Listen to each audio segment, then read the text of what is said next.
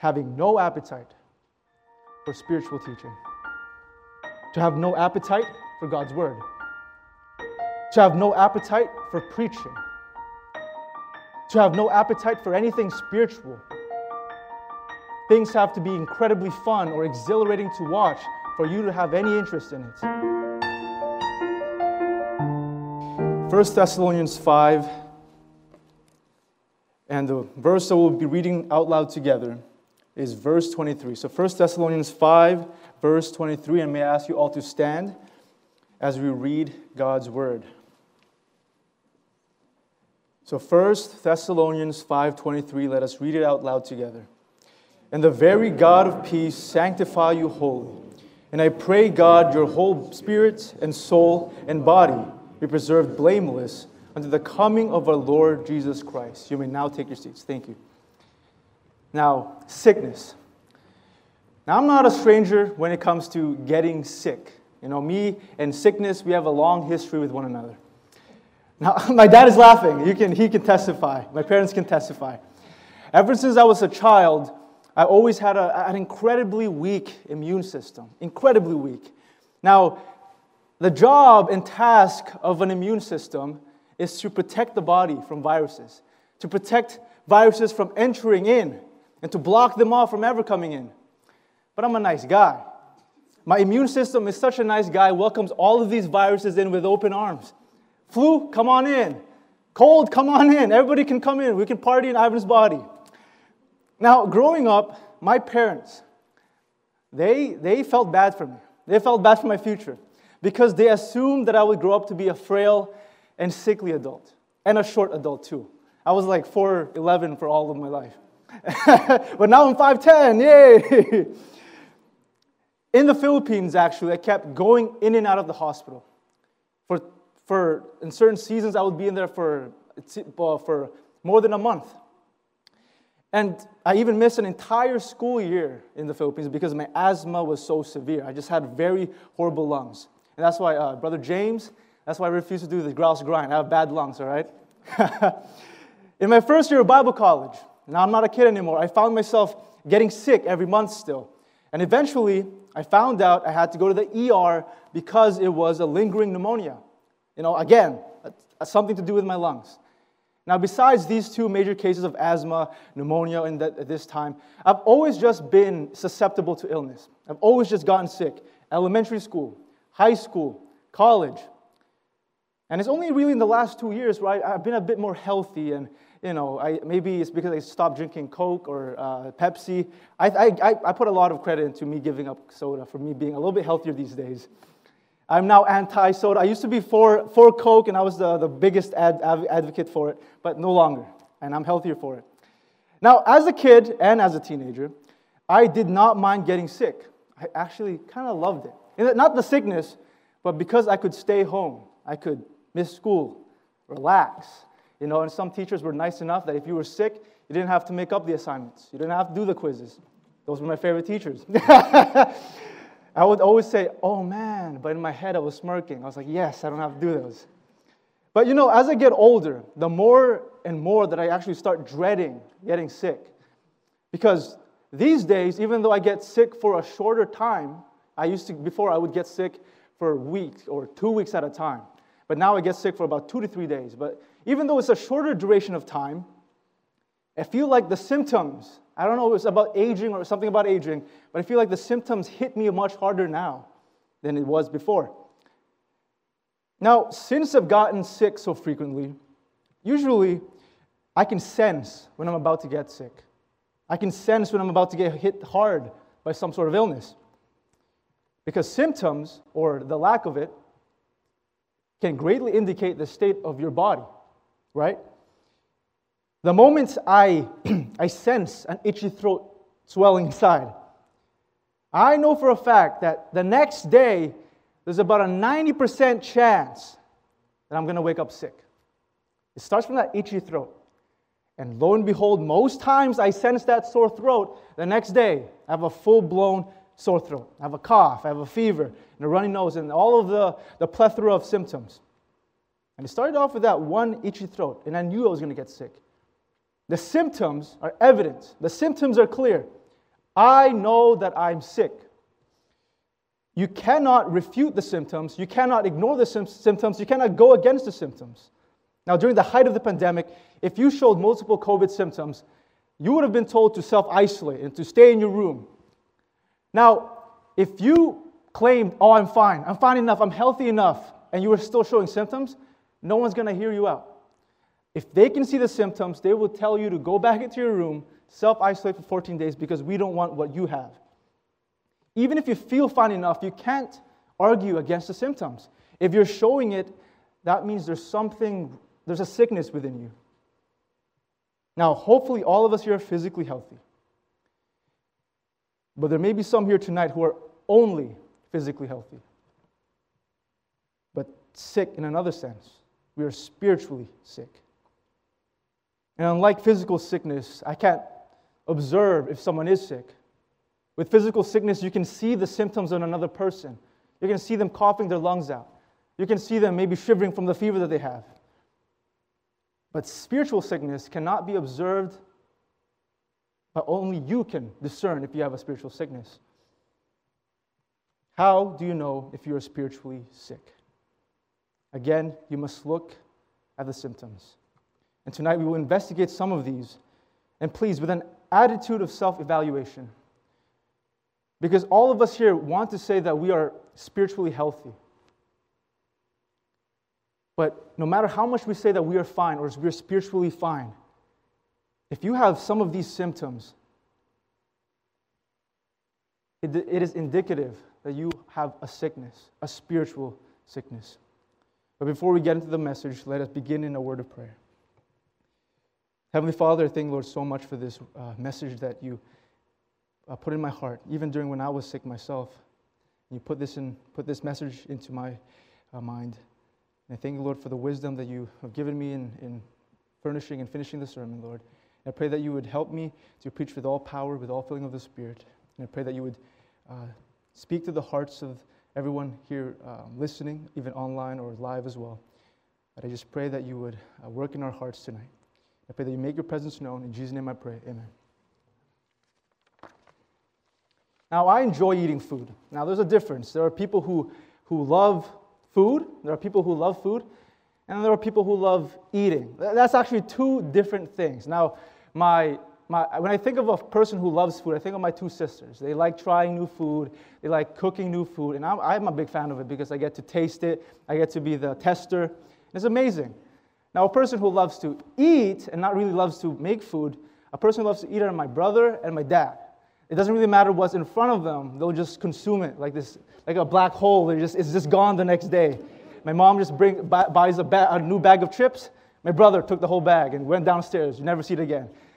My mom buys like butter chicken, like a whole batch of it, and my dad finished the whole thing with the sauce as well.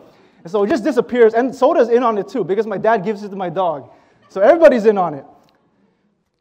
But me, myself, I enjoy eating. I'm not the biggest foodie. You know, I think food is just, at the end of the day, it's just fuel. You know, you have micronutrients in there, macronutrients. It's just fuel for my body. And even though I don't have the largest appetite in the world, um, my appetite is large enough that I'm almost always hungry throughout the day. You can ask the interns. I would always sneak out of the office and I would just ask them, hey guys, do you guys have any food? No, I, don't, I wouldn't even ask actually. I would just kind of take a sip, take a bite if they had any food out there they would let me. It was just a, it was a mutual understanding. I think, hopefully it was. But hunger, hunger is a very distracting feeling. If I'm hungry while working, if I'm in an eight hour shift and I'm hungry, I can't help but think of food. If I'm hungry while I'm in the gym exercising, you know, I have that urge to just drop everything, go home or go to Chipotle and fill up my and eliminate my hunger. I could be in my bed, ready to go to sleep. And I've done this so many times, but the moment I feel that gurgling of my stomach, I leap out of bed and eat something, even if it's midnight. But hunger is actually a blessing in disguise. Like, we don't enjoy the feeling of hunger, but it does something very important for all of us. It is our body warning us that your energy reserves are low that you need to fill up. Now, some people's hunger warning is a bit, you know, off. it's just keeping telling them that they're hungry all the time. But for most everybody, our hunger is telling us your energy is depleting. You need to fill up on energy, on food, that you need to refuel. That is what hunger does. But when I get sick, one of my first symptoms is that my appetite completely disappears. It's gone. I don't want to drink any water. I don't want to drink any, a lot of water anyway, regularly. I don't want to eat rice, my favorite. I don't want to eat steak. I don't want to eat chicken breast. I don't want to eat pork. I don't want to eat eggs. These are all the things that I love. I know it sounds boring, but those are all the things I love. These are the things that I crave, but when I'm sick, I have no appetite for any of these things. And actually, the only thing I can consume while I'm sick is coffee. Because of my sore throats and my inability to taste, I just don't have any appetite for all the foods that I love so much. Now, this is actually very detrimental, especially when you're sick, when you're trying to recover. Because when you're sick, what do you need to do? You need to eat enough to give your body the resources that it needs to be able to repair, to be able to recover, and to expel those viruses. You need, the, you need to give the body materials to work with. But because of my lack of appetite, I would just skip almost every single meal in the day. I would just stay in my room. I don't give my body the resources that it needs to be able to recover. And the first symptom of spiritual sickness is this is no appetite for spiritual teaching. The first symptom of spiritual sickness is this having no appetite for spiritual teaching. To have no appetite for God's word. To have no appetite for preaching. To have no appetite for anything spiritual. Things have to be incredibly fun or exhilarating to watch for you to have any interest in it. The preachers that are enjoyed these days are those who are exuberant and always cracking a joke every now and then. But there is no more longing for just people who are just purely teaching from the, the Bible. They, a lot of people, their appetite is, their, their craving is entertainment told through a sermon instead of appetite for God's truth. No spiritual appetite means that you no longer hunger for the things of God. You don't crave it. You no longer meditate on truths that God puts into your mind. And the only thing that you can stomach these days is one sermon a week. More than that, more than one sermon, Bible reading on top of that one sermon, way too much for you. It wouldn't be enough, you wouldn't be able to stomach that at this point. When was the last time you were truly excited to read your Bible? Now, many of us here are very good in, in, in daily Bible reading. Many of us here tonight are very good at that. But when was the last time you went to your desk and you were actually excited to crack open God's Word? rather than just fill, uh, checking a, a, a box to say that you have read it? When was the last time you were actually truly excited to crack open God's Word and to learn something new? When was the last time you were so excited to listen to a preacher, to listen to a sermon, that you even put the effort in to take notes, or you put the effort in to mark your Bible, to underline verses? When was the last time that effort was put in because of your excitement? Has it been months now? Has it been years since you've, that, you've been that excited for spiritual things? Turn with me to 1 Peter 2 2.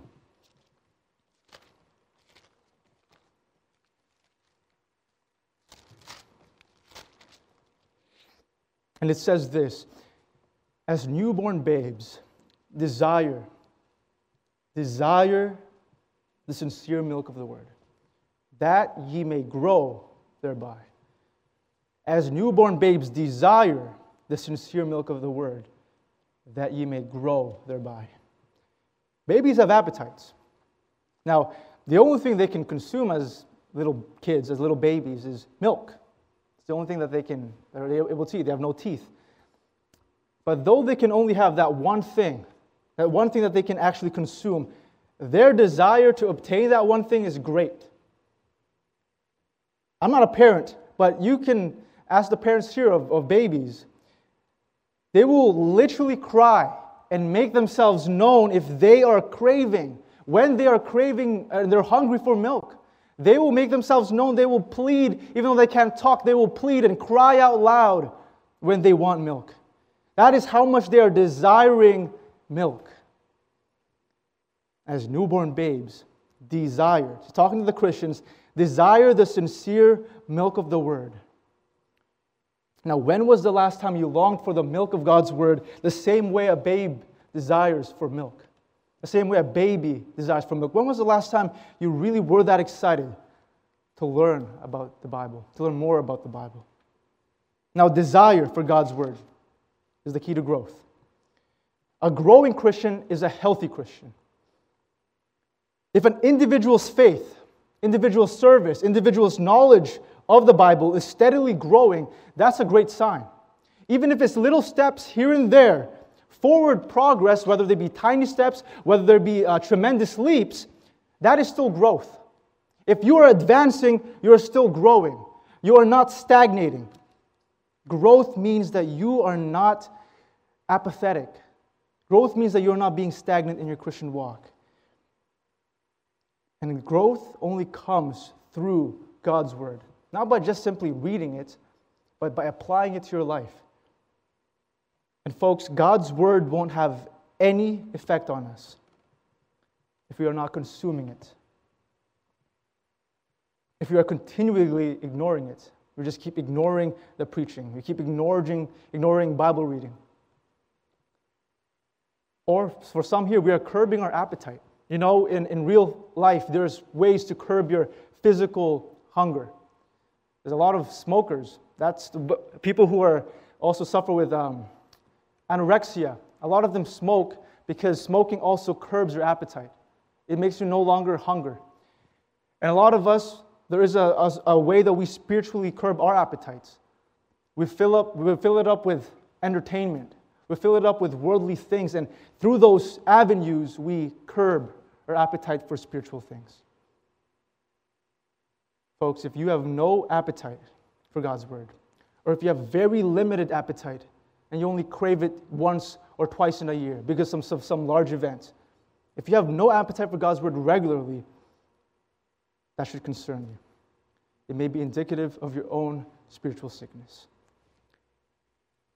And the second point not only do I lose all appetite while I'm sick, but also most of my energy disappears. Now, in my family, I'm probably uh, one of the most, if not the most energetic.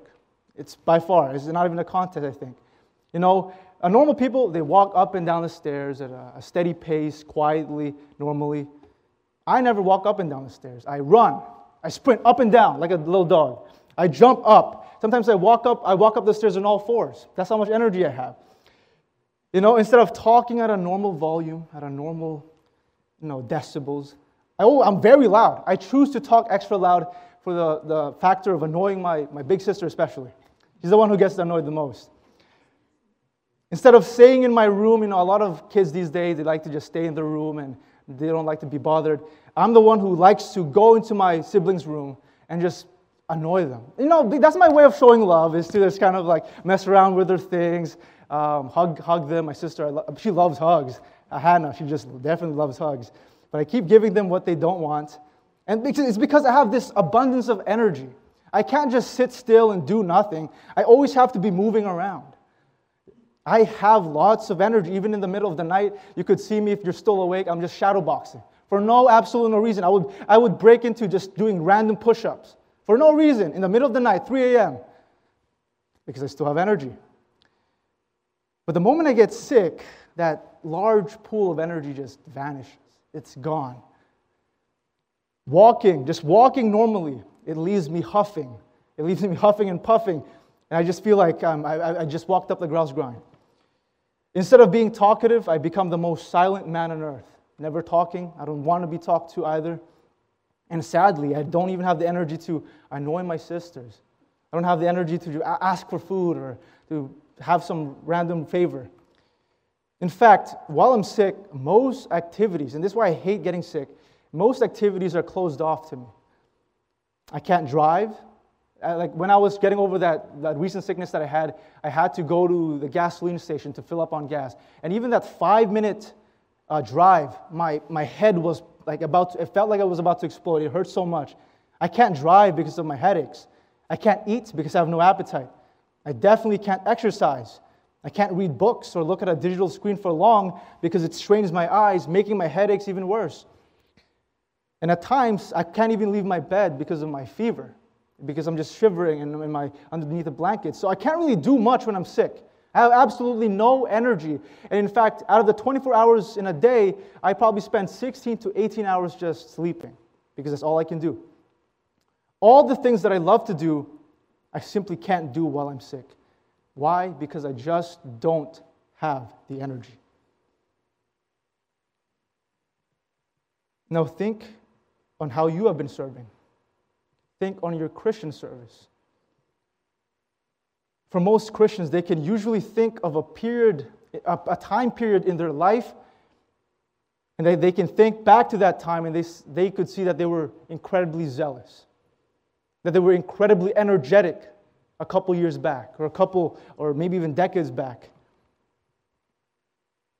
But unfortunately, that's just it. It was a period, a past period in their life. Their zeal and energy are long gone.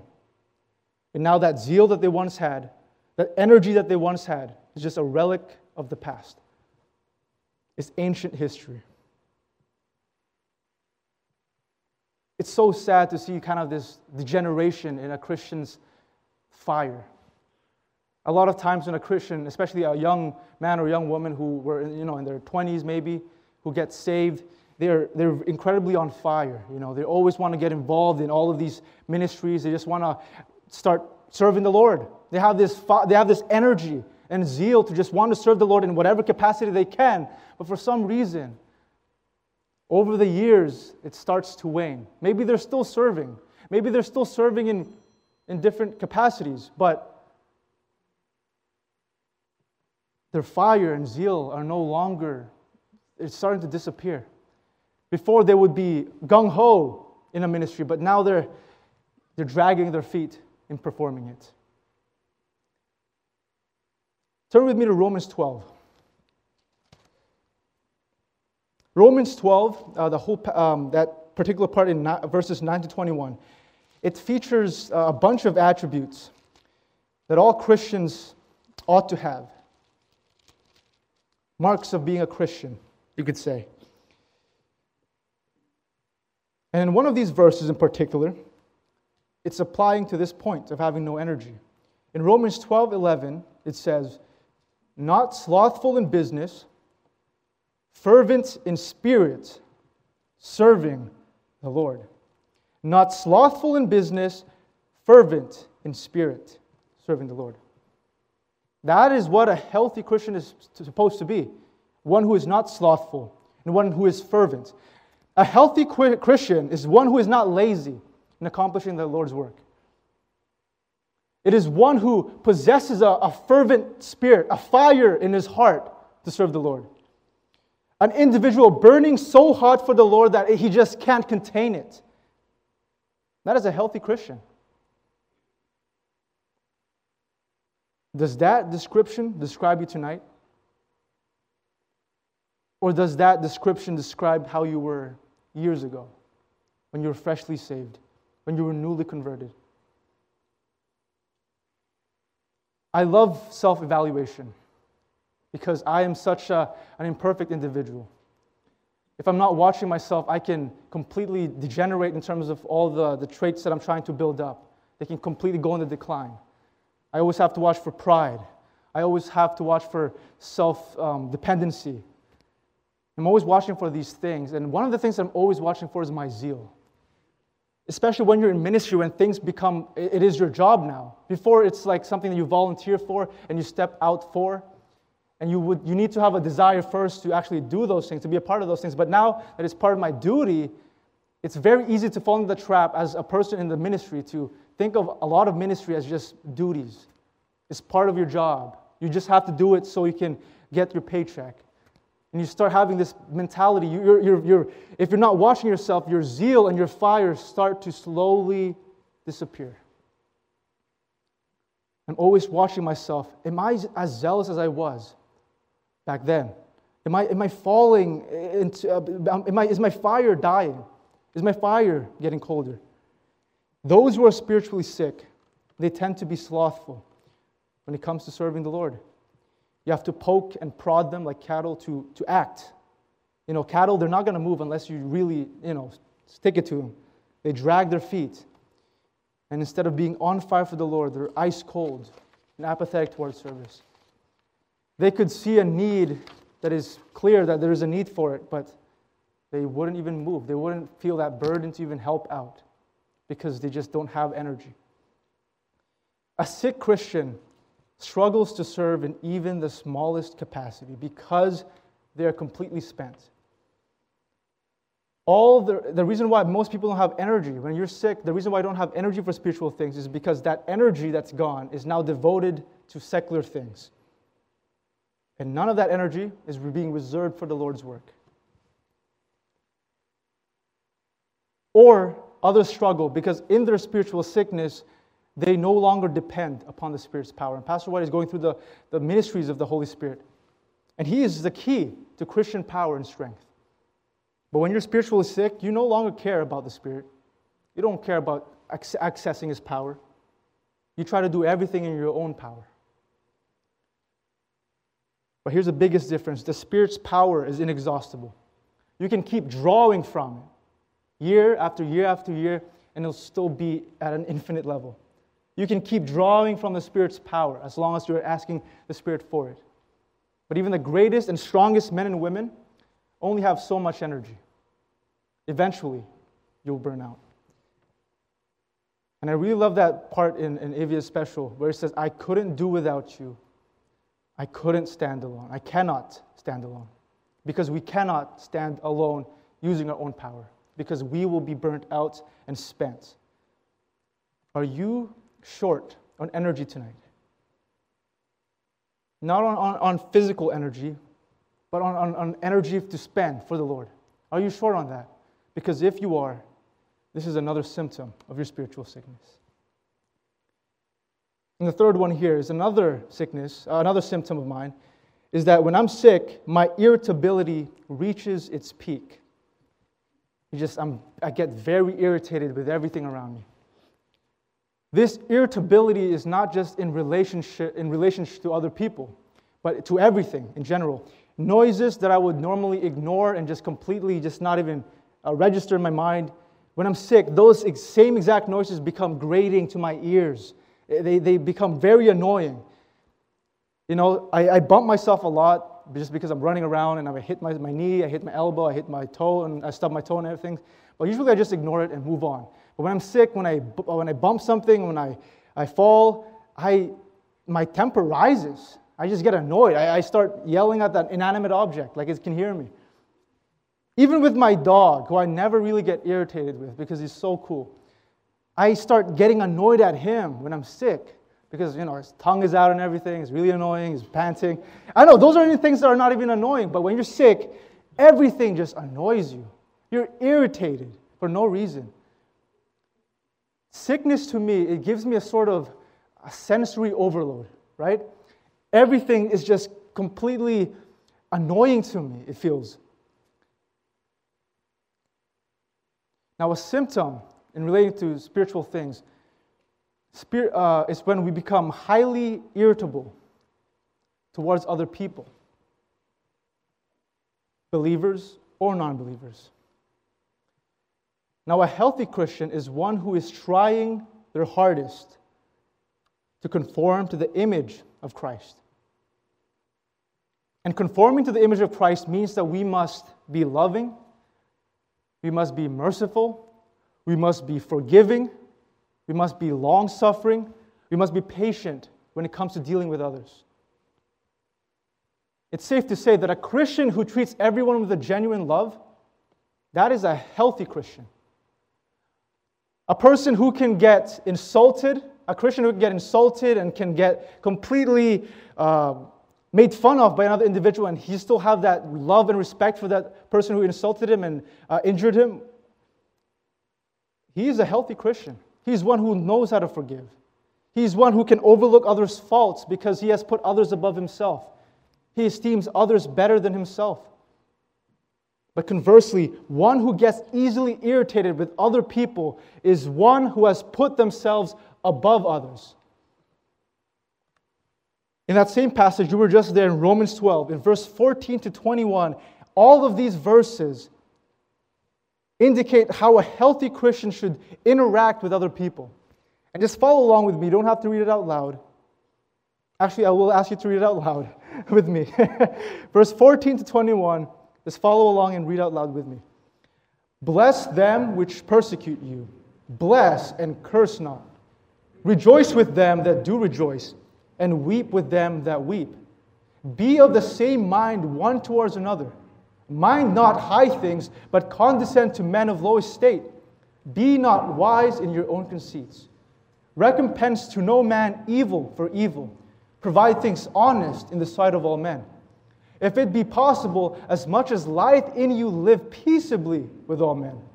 Dearly beloved, avenge not yourselves, but rather give place unto wrath, for it is written, Vengeance is mine, I will repay, saith the Lord. Therefore, if thine enemy hunger, feed him. If he thirst, give him drink. For in so doing, thou shalt heap coals of fire on his head. Be not overcome of evil, but overcome evil with good. In that last verse, Romans 12 21, when we were making requests for those wooden, uh, the teen fundraisers, a request for um, a design, I put Romans 12 21.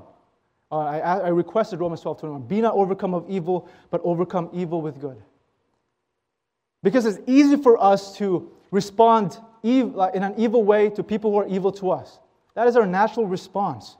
But that is not a, how a Christian should act.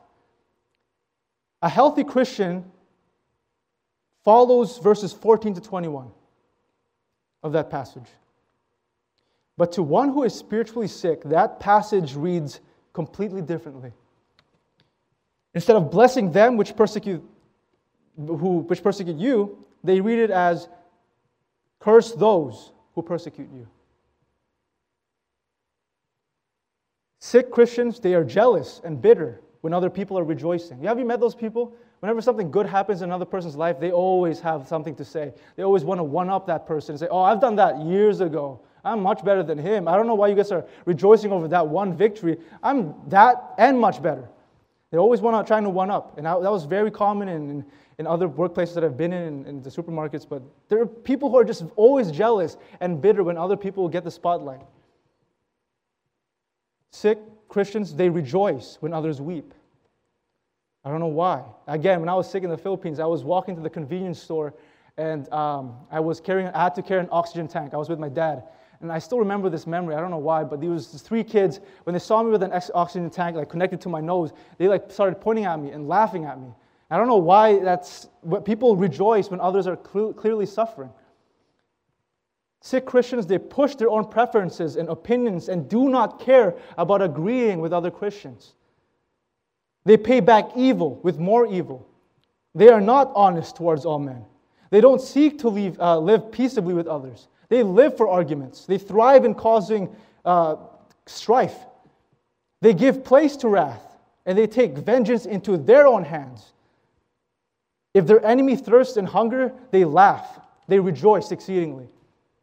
And they never, they hardly overcome evil with good. They overcome evil with more evil of their own. And that's not really overcoming at all. Now, those descriptions are extreme, I know. But I'm sure no one here tonight is that irritable. I'm sure no one here tonight is that bitter. But bitterness in the heart, if you don't remove it, if you don't get rid of that bitterness in your heart, it will continue to germinate. It will continue to grow within you until you become like that description I just said. Now, this level of bitterness is not uncommon with unsaved people. You would find loads of people who are just, they just hate people. They're extremely angry. Uh, um, I just saw a video of there's an Uber driver, and one of his people who drove in his, in his uh, taxi or cab or whatever it's called, in his Uber. This girl was just uh, berating him, insulting his nationality, being racist, being everything, and being very, uh, throwing um, curse words around. And this person wasn't just uh, angry with the driver, she was on a call with another person. She was angry at that person too. When she got out of the Uber, she started yelling at the security guard. And she started yelling at random people walking beside her. She was an angry person, extremely irritable. So it's common for non believers to be very irritable towards other people, but let that not be said with us. Bitterness and, gr- and wrath, they grow quickly. That in Ephesians 4:26, Paul says, "Let not the sun go down upon your wrath." Because even within that small time span, even in like a, a, a day's, a night's sleep, it can, that wrath and that bitterness can grow exponentially. That's why Paul tells us to get rid of it immediately. Do not let wrath and bitterness remain in you, because that is one of the leading causes for individuals getting spiritually sick. Healthy Christians are those who forgive quickly and they forgive completely. Not just in word, not just in saying, oh, okay, and in a text we're saying, oh, I forgive you. They forgive quickly and completely. They don't need to be given this long um, message as to why they should forgive this individual. They just forgive. Sick Christians, though, are those who hold grudges, those who talk poorly on anyone who has crossed or hurt them. That's how you know a sick Christian. Don't talk to people who just have negative things to say about other people. That is poor company. If you find yourself to be extremely irritable lately, it is without a doubt another symptom of your spiritual sickness. And then last, when I used to get sick, seemingly almost every month, one of the indirect symptoms of mine was it affected my mental state. It wasn't a, a physical symptoms, but it affected me mentally. In general, I'm quite a joyful guy. I'm very happy. Uh, I thrive in optimistic environments. I'm just a very happy guy. Whenever I get sick, I get very melancholic. I get very sad and I start questioning life. I'm serious. I'm, i just have these like self-existence crisis or something, self-identity issues maybe. I would just have a, I would just have this very negative outlook on life the moment I get sick because I just kept getting sick. It, it, seemed like every single month I was sick for a week and a half, and it just it actually started weighing on me mentally. I would ignore how much God has blessed me because at the end of the day, even though I've been sick so many times, I'm incredibly blessed. I've never once had a terminal illness. I've never once had uh, a deadly disease, or a, I think I did have, no, I, I don't think so. That was somebody else who had malaria. I don't think it was me. But I've never had anything dangerous or anything that came close to killing my life. All I've had were just flus and colds. I'm extremely blessed in that sense. I have a fully healthy body in the sense that I have all limbs, I have a functioning brain. There's nothing wrong with me. I've just gotten sick a little bit. I'm extremely blessed, but for some reason, that season of sickness, I completely forget about all those blessings and all those things that God gave me. And I think on my present condition. I focus on the present sickness and leads to me being depressed and sad. This last possible symptom of spiritual sickness is this it's a dejected spirit. Now, being melancholic or being depressed or sad is not always due to spiritual sickness. This is a very important thing to note. A lot of people assume that when you are depressed, it's because you entertain sin or because you are living carnally. It doesn't always mean that. Because sometimes it's just a, it's Satan trying to eliminate you.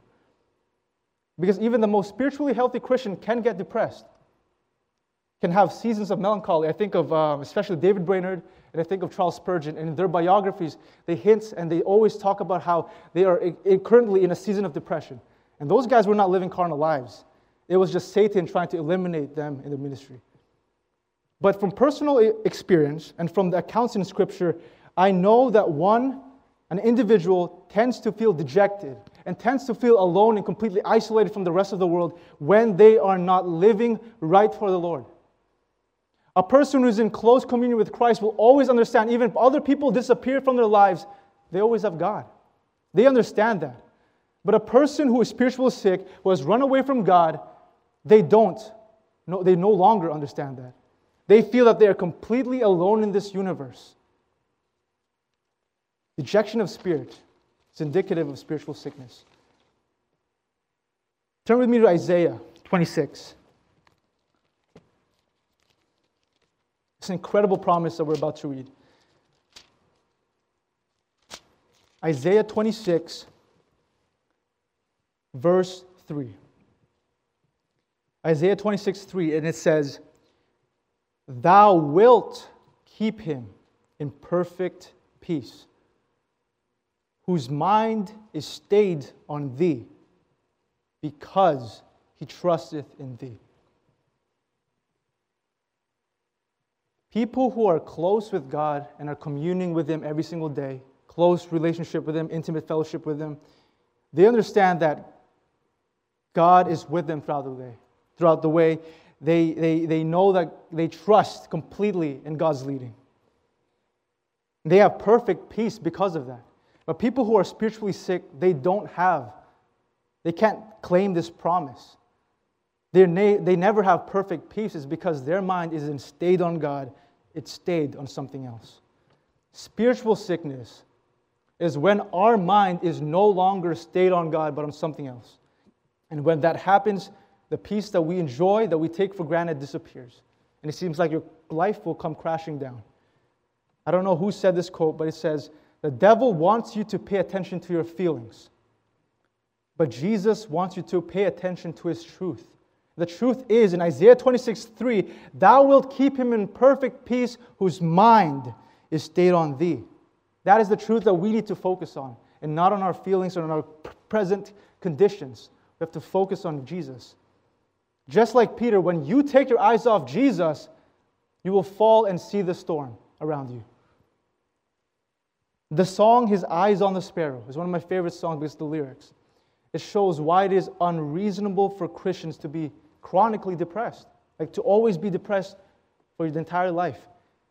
And the lyrics are this read like this Why should I feel discouraged? Why should the shadows come?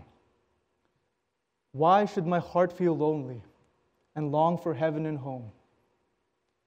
When Jesus is my portion, a constant friend is He. His eye is on the sparrow, and I know He watches me. When we forget and ignore God, a natural byproduct of that is a dejected spirit.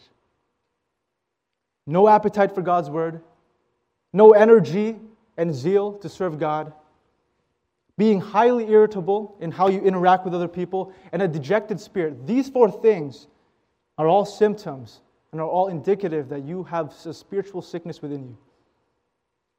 Don't wait until your sickness proves fatal. Many Christians in the past have noticed, the, noticed these symptoms in their life and have completely ignored it, and now they have left the faith because they reveled in their sickness. They're not spiritually dead because that would mean that the salvation can be lost. Once saved, your, God has eternal promise, eternal security. But right now, they are in a spiritual coma. In a coma, there's no blessing, there's no grace, involved there. What can we do in our life right now to ensure that we recover? With physical illnesses, all you need to do to recover is rest, right? All you have to do is rest, sleep, and recover. There are certain remedial steps that you can take. You can take um, medicine. You can, you know, have all these homemade uh, solutions or whatever it is, you know, in terms of your cultures, they have, every culture has like these certain remedies that they concoct that apparently cures all diseases. But you can take all of those things, but at the end of the day, you need to recover by resting, by sleeping, and allowing the body to actually go in construction mode and expel these viruses from your body. But spiritual rest is completely different to physical rest in this one thing. We can physically rest on our own. I don't need anybody to help me go to sleep. Maybe if, I'm, if I refuse to go to sleep, someone can knock me out. But most, in general, I don't need any help for me to go to sleep. But for spiritual rest, you can't do that alone. You need divine help. Matthew 11 28, that's the last, second to last that I will ask you to turn to. Matthew 11 28. And it says, Come unto me, all ye that labor and are heavy laden. And then another, another promise Come unto me, all ye that labor and are heavy laden, and I will give you what? And I will give you rest. If you want to spiritually recover, You need rest. And how do we get that rest that we need for recovery? Go to God and rest in Him. I started this whole sermon off with 1 Thessalonians 5:23. And the very God of peace sanctify you wholly. And I started it off with that verse for a reason. It is very difficult, if not impossible, for us to purge these symptoms out of our life by ourselves. It must be done through and by God. And the very God of peace sanctify you wholly. It is God doing the sanctifying, not ourselves. It is God alone who can do that to our spiritual sickness. We all get sick from time to time. Some may get more sick than, more often than others. But nevertheless, spiritual sickness will always rear its ugly head at some point in your life. But let us not be caught unawares. Let us be aware of all the symptoms of a spiritual sickness. Pay attention to your own spiritual health. There are so many health nuts that they focus so much time on keeping uh, being 100% healthy and they eat certain foods they go on very strict diets and they watch for their physical health let us be the same towards our spiritual health to watch out for the symptoms and when we have diagnosed ourselves to be spiritually sick let's not linger and wait for years until we actually treat it let us go to god for rest immediately and recover an evangelist once said a believer longs after god to come into his presence, to feel his love, to feel near to him in secret, to feel in the crowd that he is nearer than all the creatures. Dear brethren, have you ever tasted this blessedness? There is greater rest and solace to be found in the presence of God for one hour than an eternity in the presence of man. There's a song that I always sing or I always hum in my mind when I feel overwhelmed. And it's a song that I sang with my family in like 2014, I believe, and it's called Gentle Voice. And the lyrics goes like this Far above the noise of life, there's a voice that is gently calling. Leave behind your cares and strife.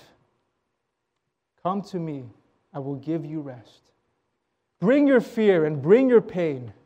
Bring your anger and bring your worry. Do you hear the voice of Jesus gently calling, Come unto me? Gentle voice, so meek and mild. Gentle words of understanding. You are my beloved child. Come to me, I will give you rest. Bring your grief and bring your cares bring your heartaches, and bring your sorrow. Do you hear the voice of Jesus gently calling, Come unto me? You who are spiritually sick tonight, you, need, you know what you need to do. It is to go to God and receive the rest that only He can give. In so doing, your spiritual sickness will be healed. Thank you for watching the message today. We invite you to join us again every Sunday and Wednesday for more inspiring messages from God's Word.